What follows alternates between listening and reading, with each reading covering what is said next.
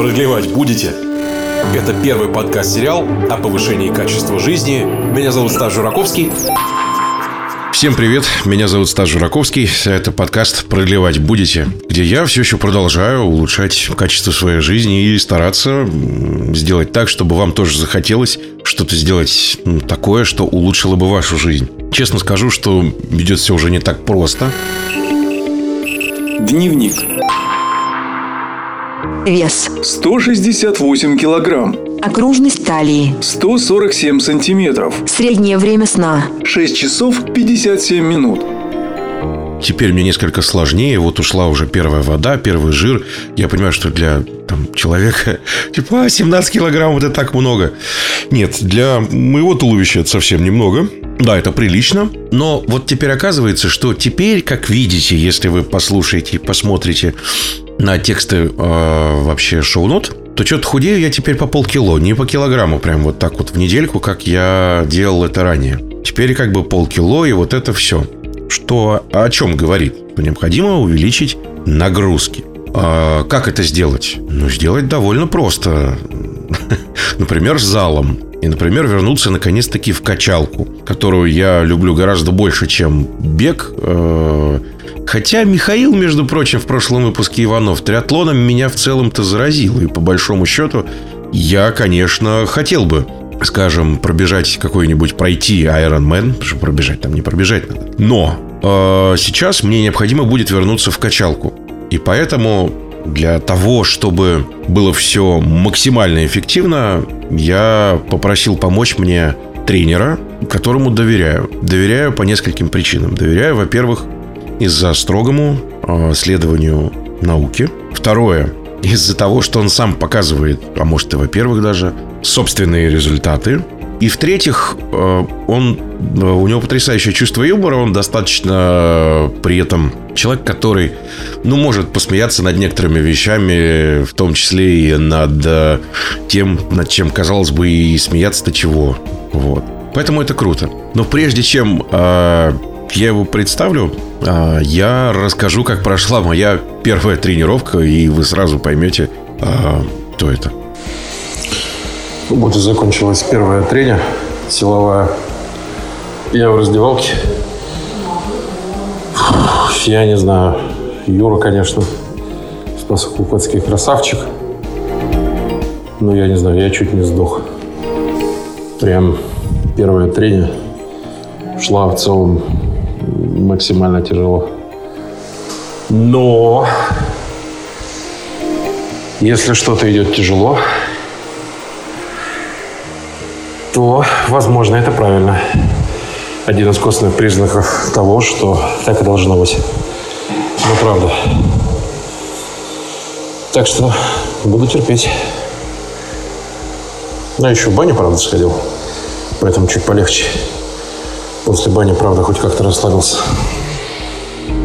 Немножко я, конечно, драматизировал. Ну да ладно, давайте представлю. Чемпион мира по бодибилдингу в парах, тренер, бодибилдер и человек, который здорово выглядит. Это будет э, видно еще отдельно на видео для тех, кто посмотрит видеоверсию, например. Юрий Спасокукоцкий. Это первая часть нашей беседы, где мы в целом разгоняемся. И Юрий, например, рассказал, как выглядела качалка в 94 году, что вообще происходит неправильного в фитнес-центрах, ну и много другого интересного. Вот послушайте, как у нас получилось. Продлевать будете? Подкаст выходит при поддержке компании Magenetics. Суть просто в том, что я честно буду следовать тому, что ты скажешь. Я потом тебе напишу, то есть как получается. Вот. эм, И, соответственно, я прям пишу каждый раз у меня, ребята, диктор записывает объем талии, среднее время сна, вес. Еще мы сейчас параметров добавим. Я рассказываю честно о своих анализах. Вот. Ну там прям, то есть есть о чем поговорить. То есть вопросы, которые я тебе прислал, они еще про, э, получается, немножко про меня, немножко про в целом Есть про то, что э, происходит. желание, два слова буквально. Да. Э, Первое, что ты озвучил, ошибочная ну, опасность, опасные слова, что вот я слушаю всех, я набираюсь опыта, я все... Дело в том, что сейчас ситуация такова в мире, к сожалению, что у всех разные взаимоисключающие методики. Если человек пытается, и так и было еще до интернета, если человек пытается накачаться, похудеть, ему говорят противоположное, соответственно, шансы достигнуть цели, слушая...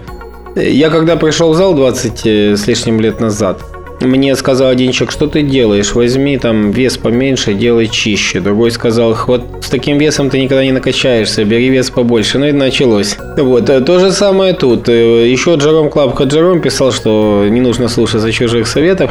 Нужно выбрать одного э, специалиста. Вот я бы мог тебя вести прямо вот э, несколько циклов можно сделать, чтобы мы шли к цели, я бы тебя взял полностью бесплатно на онлайн-ведение и сделал бы из тебя ослепительного красавца-спортсмена за несколько месяцев, да? Тебе нужно было бы только выполнять простые инструкции, но больше никого не слушать. Вот ты можешь слушать всех, но делай только то, что говорю я. Я могу сделать результат за несколько месяцев больше, чем ты себе, допустим, можешь э, фантазировать. Но э, только при условии, что м, ты можешь э, согласовывать другие какие-то рекомендации со мной, только потом их воплощать в жизнь. Э, Обязательно питание туда тоже будет входить, потому что питание это будет э, ну, как минимум 50% нашего успеха. То есть, Ну, к вот так сожалению, к сожалению, даже профессор может дать рекомендации по питанию, которые не эм, имеют истинного обоснования. Я недавно мне прислали передачу, там сидел один ученый муж, умничал, умничал по поводу питания, рассказывал про клетку, про глубину, про, про, про вот это вот невежественность всех современных специалистов. Я сидел с уважением слушал, пока он не сказал, что заменители сахара влияют на скачки инсулина в кровотоке. После этого вы- выключил, выключил передачу и понял, что профессор не, не, не знает э, самого главного вопроса. Вот смотри, если с самого старта, а, вот если говорить про бодибилдинг, вот как так получилось, а, что ты туда пришел, и, а, ну, в целом, это же не должно было быть, типа, вот сразу там решил такой, ой, я сегодня, короче, теперь а, наберу 30 килограмм мышечной массы, теперь я буду красавчик, или нет, или прям было все в один момент? Вначале желание человека заниматься э, самосовершенствованием в физическом плане не подсознательное. То есть неосознанное до конца, скорее так правильнее сказать. То есть, например, в школе там захотел подтянуться, захотел научиться отжиматься от пола. То есть то, что другие делают, ты смотришь, что у кого-то получается лучше, и тебя это увлекает. Само слово бодибилдинг, оно пугающее, оно не популярное. То есть, когда любому человеку скажешь, что вот э, бодибилдинг, даже человек, который ходит в зал, тренируется, может сказать, фу, это какая-то ерунда, это запрещенные препараты, это вред своему здоровью. На самом деле, бодибилдинг это очень хорошая штука. Если мы посмотрим на атлетов, э, скажем так, до 1900 какого-то года, до в 1940 году где-то изобрели все эти вредные таблетки, уколы.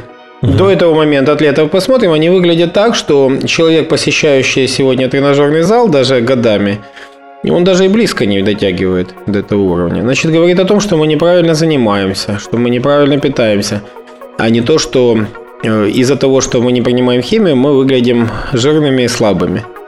Дело в, в нашей лени и в нашем невежестве. И еще одна вещь меня пугает, что вот буквально вот как там 25 лет назад э, люди совершенно неправильно занимались, все те же ошибки перешли сейчас вот в эти модные фитнес-клубы, еще ухудшились. То есть э, проблема не...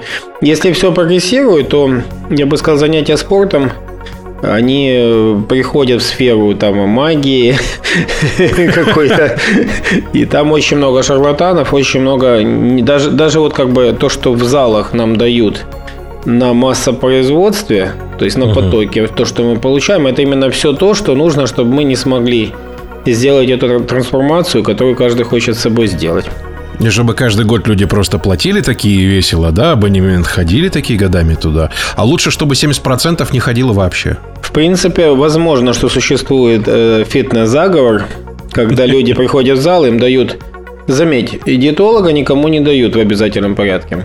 Редко когда это клуб элитный уже считается, когда прям есть такой. Ну, может быть, он есть, не факт, что он помогает, но, скорее всего, обычно нету, вот, чтобы каждому представили правильное питание сразу. Занятия в основном все идут на такие, которые именно мешают достигнуть цели. То есть Но об этом можно поговорить отдельно. Э, Мы будем на эту тему говорить. Сейчас немножко потерял, на чем мы остановились. Продлевать будете? Остановились вот на чем. А 94 год, да, ты первый раз, когда ты пришел в зал, вот что ты сделал. Ну, слушай, прикольно узнать, как в 94 году все было устроено. Это было прекрасно. Ты приходишь в зал, да, ты приходишь в зал, там такой, знаешь, вот брутальный подвал, брутальный. На стенах ободранные плакаты Арнольда Шварценеггера. Качки, среди которых 50% минимум это бандиты. Они такие, знаешь, вот потные, все воняет потом, тренажеры ржавые, все там качаются и орут. И орут, «Ва!» И вот это вот качка. И ты там занимаешься, там, если ты жмешь лежа 100 килограмм, и у тебя рука 40 сантиметров, ты считаешься, ну, таким, знаешь, салагой. Если ты вообще вот такой боботан, как сейчас туда зашел, на те, ну, ты бы, там, ты бы там не выжил просто, тебя бы там... Пацаны бы не поняли. Девчонки только самые отчаянные могли в зал зайти. Ну, Там кстати, мог да. тренер, тренер показать, мог сразу эти упражнения за задницу взять параллельно. То есть там, э, там такие были, знаешь, очень жесткие тренировки, и постепенно, постепенно все это мутировало уже фитнес-клубы. Это как-то отдельно они появились, и туда начали приходить и постепенно из качалки. Но и скажу, что вот самая такая основа, база была получена в суровые лихие 90-е. Ну, это в целом, наверное, хорошо. Ни- Ничто не отвлекало. Ну, в целом, тебя, наверное, от телостроительства. Ну, я мог посмотреть просто, кто более накачанный, и, соответственно, прийти к выводу, что он занимается более правильно. Ну, и тогда есть интернета же особо не было. 94 год, еще два года до более-менее массового интернета в Да, США. я сам заменял интернет, я писал рубрику в газете, у которой был тираж там 100 тысяч экземпляров, уроки натурального бодибилдинга. И мне приходили письма по почте вот с просьбой осветить ту или иную тему. То есть вместо имейла, вместо комментов шли письма. И вот как бы, э, да, и я за меня вот так вот и общались, и, и ученики приходили по этим статьям, хотим быть вашими учениками, и все. Прекрасно. А сейчас может любой тебе в ТикТоке написать быстренько коммент, да, с вопросом. Да, или, или, или с негативным каким-то сообщением, или с позитивным. Ну, и вопросы за- задают. Это прекрасно. Ну, это хорошо. Смотри, а если мы говорим про 20 год, вот мы с тобой к фитнес-индустрии подошли и к э, фитнес-клубам. А что там не так с точки зрения вот твоей, ну вот э, ты говоришь, что не те там условия.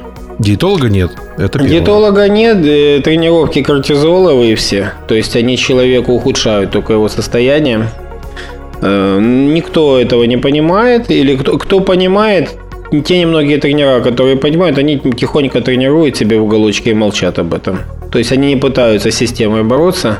Э, Что такое? Существует как бы несколько мифов, которые до сих пор их распространяют активно, массово. Если мы зайдем в тот же ТикТок, нам сразу же предлагают э, множество тренеров похудеть, выполняя одно упражнение волшебное. Какое? Какое?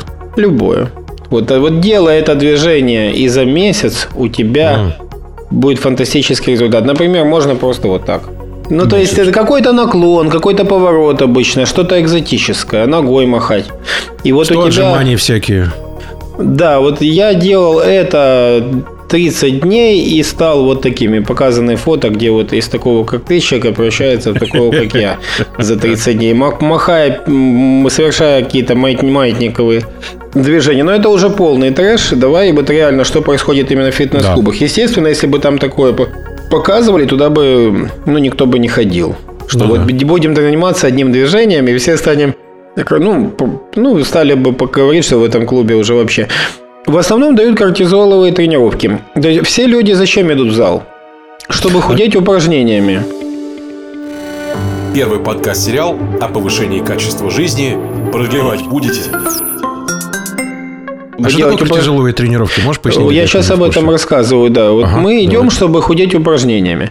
Да. Когда мы выполняем упражнения с легкими весами, и вот это может быть кроссфит, может быть функциональные тренировки, может просто ты на тренажерах ходишь и занимаешься небольшим весом, А так обычно тренеры говорит в зале, не гони за весами, работай на технику, вот делай там 3 по 15, перерыв между подходами как можно меньше, чтобы худеть же.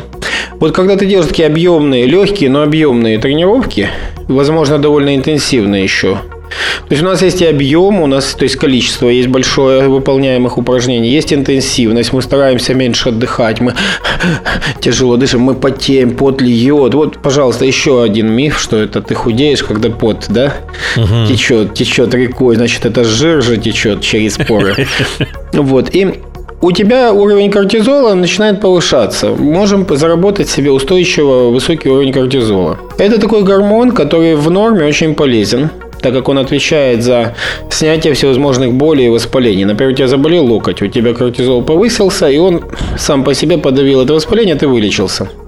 И представь себе, когда этот уровень этого гормона повышается как ответ на перетренированность, угу. на слишком большой объем. Ты бегаешь по дорожке, ты пыхтишь, ты бегаешь по лестнице, ты ж хочешь похудеть, ты стараешься как можно больше. Ты еще начинаешь пешком ходить 10 тысяч шагов в день. И в зале ты вот эти тренировки проводишь. И у тебя тренировки ведут на уменьшение мышечной массы. Uh-huh. Из-за того, а, то есть кортизол он как бы способствует и снижению количества мышц в организме, и повышению жира, и препятствует сжиганию жира. И получается, что, опять-таки, не, не кортизол, а его устойчиво высокий уровень, да? В норме он, поле, он никак не мешает. Угу. Соответственно, мы идем, вместо того, чтобы прийти в зал, накачать мышцы и сжать жир, мы делаем все наоборот, и это стоит на потоке. Так тренируют, так тренируют все тренеры, так тренируют все залы. И повторюсь, там процентов 10 тренеров знают, они тихонько в уголочке тренируют нормально. Слушай, ну я сейчас есть... вспоминаю все инструкции, и ты прав. Э, мне всегда, когда я прихожу в зал, типа после очередного какого-нибудь цикла, да я последний раз в нормальном весе был в 17 лет, а когда профессиональный футбол закончил из-за травмы. Так вот, э, мне всегда четко указывается, давай 15 повторений, вот тебе минимальный вес, и вот давай жги. Конечно, ты новичок, тебе нельзя травмироваться, поэтому на тебе маленький вес. Тебе надо отрабатывать технику. На тебе маленький вес. Посмотрим фильм «Качая железо» с Арнольдом теперь. И мы увидим, как там все эти качки вообще без всякой техники рвут железо, там с огромными весами качаются, как обезьяны примерно.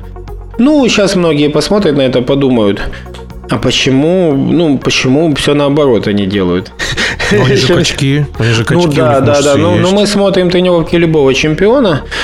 Э, в основном, кто такие чемпионы по бодибилдингу? Это люди, у которых есть бригада врачей, у них есть бригада тренеров огромный опыт, огромный стаж. Почему они упражнения делают с рывками? Почему они поднимают огромные веса?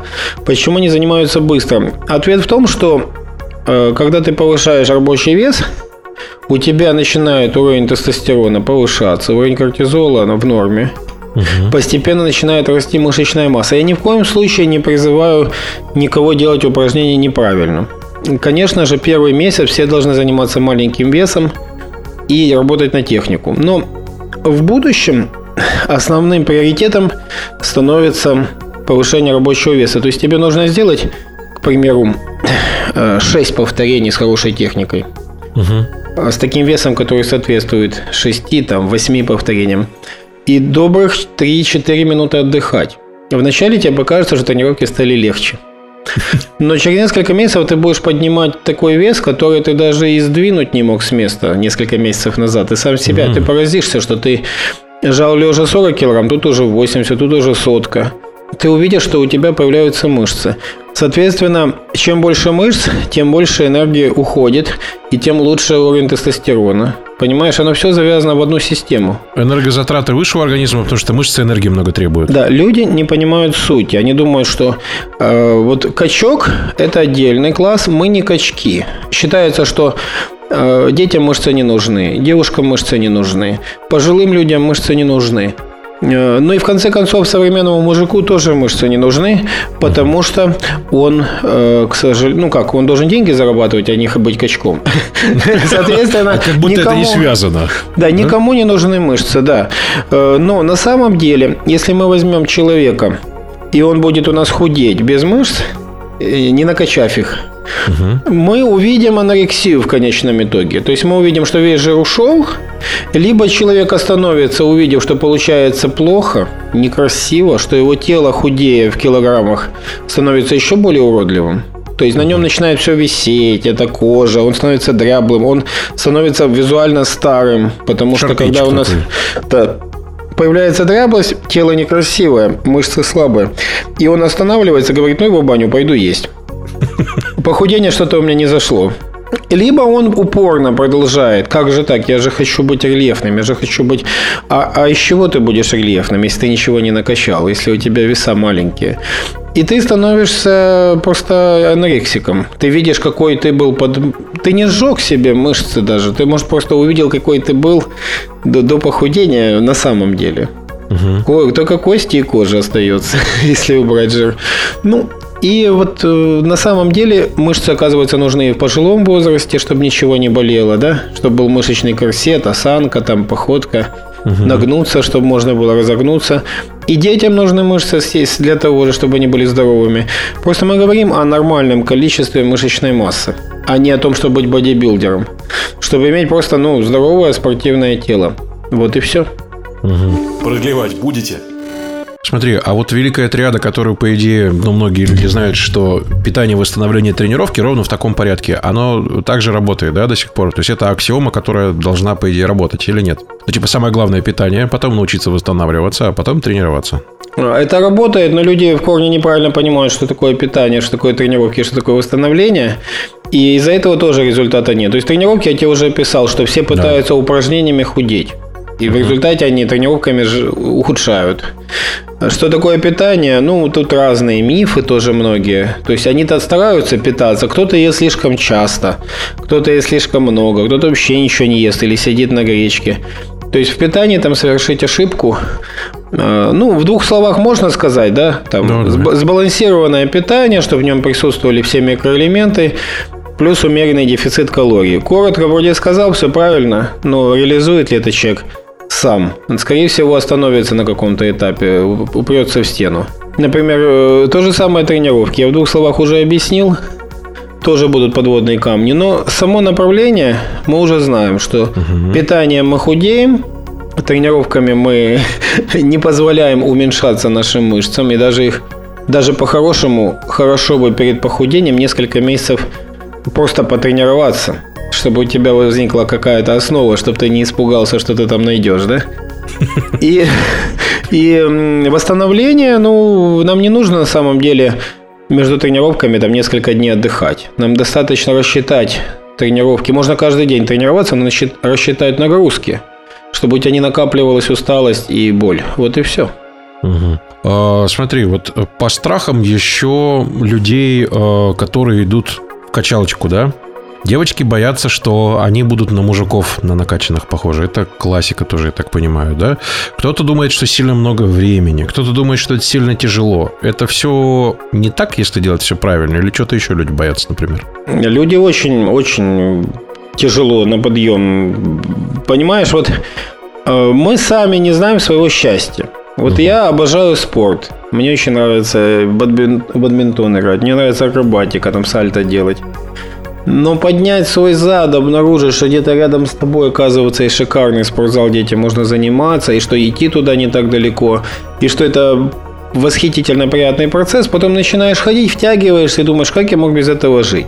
Угу. То есть, если бы ты узнал, какой бы ты мог быть сейчас, как бы ты себя классно чувствовал, как, как бы ты шикарно выглядел, какой бы ты был здоровый, да ты бы побежал, да? Но ты это не видишь, не ощущаешь, тебе кажется, что, в принципе, все нормально. И ну так ты не против стать лучше? И это человек, которого постоянно поступает информация, да, а другому человеку она не поступает. Он вообще даже не задумывается. Вот вдумайся, пришли в зал три человека. Один с лишним весом 100 килограмм, другой с лишним весом 200 килограмм. Если с первым все понятно, он набрал 20 килограмм жира, пошел в зал заниматься. Надо его тренировать, он станет классным, накачанным, все, да, если не сорвется. То с человеком 200 килограмм страшно работать. Что у него в голове происходит? Почему он не обращал внимания, когда уже 20 килограмм лишнего жира повисло на нем, почему он еще 100 килограмм набирал? Почему он э, ни, ничего не делал? Что в голове у человека, который делает себе уменьшение желудка операционно до размеров кулачка, да? Угу. А потом ест шоколад 20 раз в день, потому что не влезает шоколад и набирает вес с уменьшенным желудком. Что это такое? Вот я не понимаю это все. Я, я хочу... Тут надо... Я работаю с психологом. Угу. У меня есть одна клиентка, психолог. Я, в свою очередь, ее психолог, то есть она мне платит за тренировку, чтобы я поговорил с ней и как бы исцелил ее от ее как бы более душевных, да? Помог ей разобраться в ее проблемах психологических. Вот, а, но она работает с людьми, она помогает им вот э, избавиться от жира, именно как они заедают стресс, они там, у них какая-то обида, да, из детства, то есть там тоже могут быть какие-то серьезные нарушения, что человек абстрагируется от того, что ему надо худеть и заниматься спортом. Угу. Прошу. Окей. Первый подкаст-сериал о повышении качества жизни. Продлевать будете? Смотри, если мы говорим про штуки, которые вот основные принципы построения тренировочного процесса. Потому что как бывает?